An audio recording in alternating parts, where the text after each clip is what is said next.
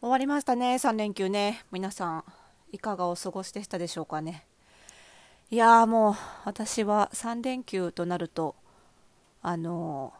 ー、息子がねおりますのでで東京都緊急事態宣言中じゃないですか。なんでねうかつに外にも出られないっていうか寒い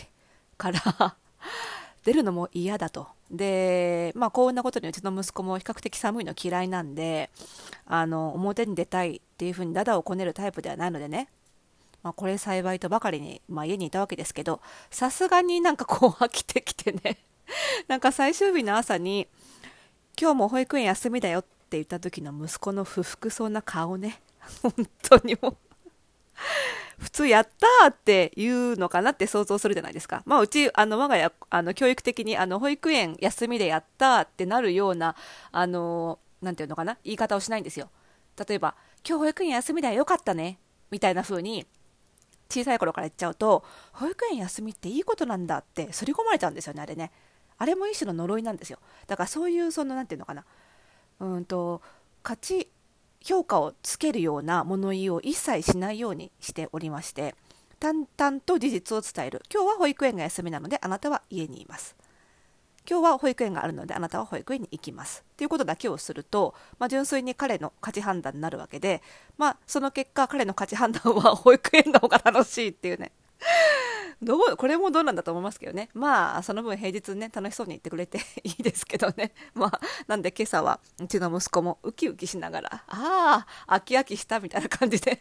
保育園に登園しましたけどね。もう本当に平日の方が楽ですよ。はい。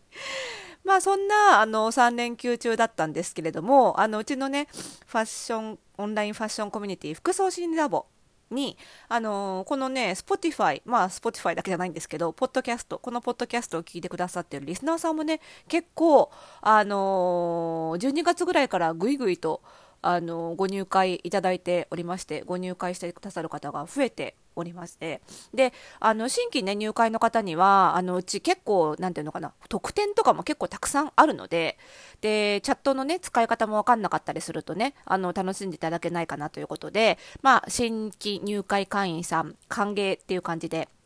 あの入会あの会員さんにあのオリエンテーションっていう名前のね、まあ、いろいろご説明したりとかあのうちの運営スタイリスト陣数人とごく少人数でちょっとあのいらっしゃいませみたいな会をね Zoom でやってましてでこの3連休もねその会をやってましてあのなかなかね楽しそうにあのしてくださってたという報告を受けておりまして。でね、実はね、あの、1月15日かな？今度の15日は金曜日かな？に、あの、1月の、えー、服装心理ラボ総会と呼んでいるものをまた今月も行います。この総会って呼んでるのね、月1回やってるんですけど、これは、あの、オンライン、えー、具体的には Zoom を使ってるんですけども、えー、Zoom で、えーと夜の7時半から19時半から、あのー、配信をスタートして、えーと、その月のテーマに合わせた、まあ、講義ですよね。講座を行っている回なんですね。講座とあとはまあ参加者の皆さんうちのスタイリストたちとあとはあのメンバーさんとみんなであのそのテーマに沿ったあの質問をし合ったりとかあとはまあそれに限らず近況報告したりとかね、まあ、そういう会を総会と呼んでるんですが、それがね、1月15日に行われるということで、でね、あの、今月のテーマが、あの、古着を、まあ、使いこなそうみたいな感じでね、あの、このご時世、古着をうまく自分のワードローブに組み込めると、もしくは自分のね、ショッピングの、あの、一つの、こう、ジャンルとしてね、あのお買い物するお店の一つとして行きつけのお店の一つとして古着店ヴィンテージショップなんかを加えると今ね実はすごく得なんですよねっていう話をあのずっとメールレッスンでもお伝えしてまして、えー、その流れで、えーと、1月15日の総会では古着の具体的なコーディネート例というのをお伝えしながらあの具体例を挙げながら古着をどうやって日常生活に着たらいいのかっていうことをちょっとお教えしようかなと思ってるんですよ。で、まあ、これ古着がまあ、あのコーディネートするのに難しく感じる方が多いからこういうカリキュラムにしたんですけどなんで難しいかっていうと古着って比較的こうデザインがちょっと個性的だったりちょっと柄が華やかだったりするものが多い。あの某ユニクロとか GU みたいにあのシンプルな服ではないものが多い。そこが魅力でもあるんですけど、ま、なのでそのはそこが魅力な反面ちょっとコーディネートに悩んでしまったりとか日常生活に使いづらく感じてしまう方も多いのでそういう服をどうコーディネートするかっていうのをお伝えするとあの古着もねあのより楽しんでいただけるかなっていうところでこういうカリキュラムなんですけど、まあ、そういう意味ではつまりその古着以外にもちょっと個性的なあのアイテムちょっと今年はあのシンプル一辺倒ではないあの主役級のねアイテムにも挑戦してみようかななんていう方にはあの活かしていただけるコーディネートの講義になるんじゃないかなっていうふうに思ってるんですよね。で、まあ、こういうコーディネートってねやっぱりシンプルなもの同士組み合わせるのはそんなに失敗がないんですけどやっぱりちょっと一味違うねちょっとデザインが華やかだったりちょっと柄が入ってたりとか色がいつもと違ったりとかそういうね少しいつもと違う洋服を着ようと思うと大体このコーディネートの問題にぶち当たってどう組み合わせていいか分かんないから結局着られなかったとか組み合わせが分かんないから怖くて買えなかったみたいなことになるじゃないですか。なのでそういうものをどうコーディネートを考えたらいいかっていうのをまず知っていただくことが大事なんですよね。でこのコーディネートをスキコーディネートのスキルを磨くのにあのまあ雑誌読んでもやっぱりなかなか分かんないっていう人が多いんですね。そういう時にこういう教え方をするとあすぐ分かっていただけるようになるんだっていうのを、まあ、このパーソナルスタイリスト歴15年すぐ忘れちゃう面15年の歴史の中であこれだなっていう一つのねあの正解指導法みたいなのがあるんですよ。で今回の総会この総会ではねその指導法をちょっと応用してるんですけどどうやったらコーディネートスキルを磨けるのかプロからするとどうやったらコーデスキルを、えー、素人の方に伝えられるのかちょっとその辺のお話を今日はしていきたいと思います。それではスタートです。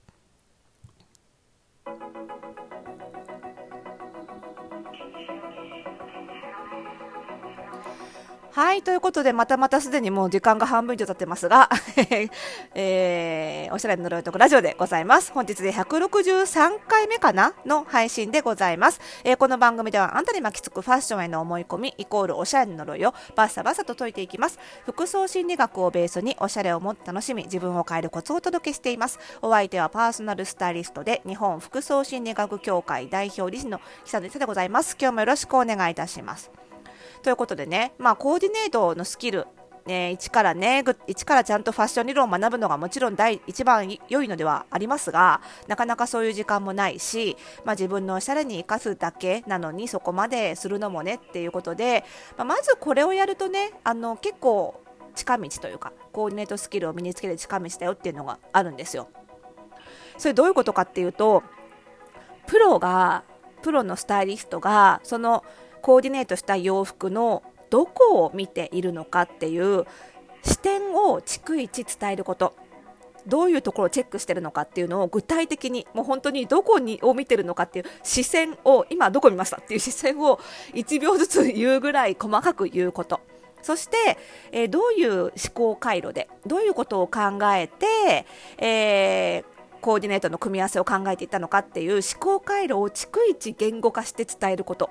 これなんですよ。もうどういうふうにプロのスタイリストが頭の中で考えたかっていうのを追体験してもらうこと。もうこれが一番なんですよね。ただこれそのスタイリストによってそもそもスタイリストがねこの思考回路を言語化できなければいけないっていうそういうねあの大きい問題が難題がありまして。で大抵スタイリストっていうのは、まあ、大抵って言ったらちょっと暴言かもしれないけどあのファッション得意な人っていうのは結構その言語化が苦手な人が多いんですよね。だからなかなかこれをショップ店員さんとかにやってもらおうと思っても難しいケースが多いんですけど、まあ、うちのね、あのー、服装診ラボを運営しているスタイリストたちは私があの教えたフォースタイルパーソナルスタイリストスクール出身そしてフォースタイルパーソナルスタイリストスクールといえば言語化を鬼のようにやらされるというですね そういうスパルタ教育になっておりますので、はい、なので、まあ、みんな得意ということで、まあ、私含めてプラスあの他のスタイリストあの運営スタイリストから2人合計3名の思考回路を徹底解説ということであの1つの、ね、古着を例にとってこういう感じで考えてコーディネート組んでいったんですよっていうことも思考回路の説明も含めてコーディネート例をお伝えする。これを聞いていただくとあ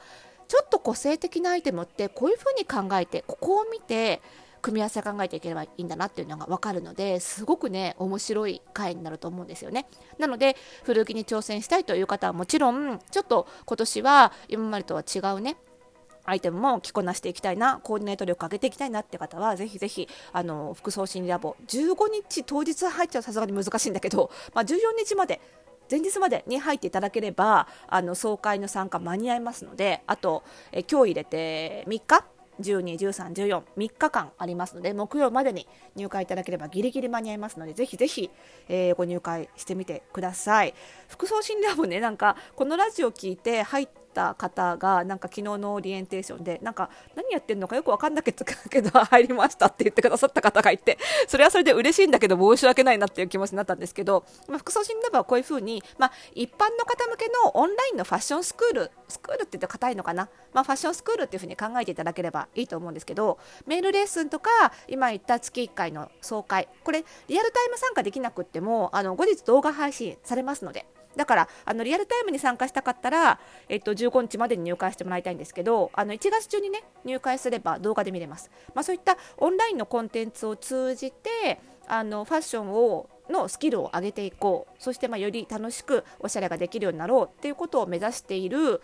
コミュニティ会。と思っていただければ、まあ、月額制のおしゃれの習い事って思ってもらえればいいかと思います。まあ、服装心理学を歌っているので、おしゃれだけじゃなくて、おしゃれを通じて自分の心を見つめ直すみたいなこともやってるんですけどね。なので、そういうことに興味がある、そういう習い事をぜひしてみたいっていう方には、あのすごく向いているね、えー、オンラインコミュニティ服装心ラボだと思いますので、えー、ぜひぜひご関心がある方は入ってみてください。番組概要欄に URL 載っておき載せておきます。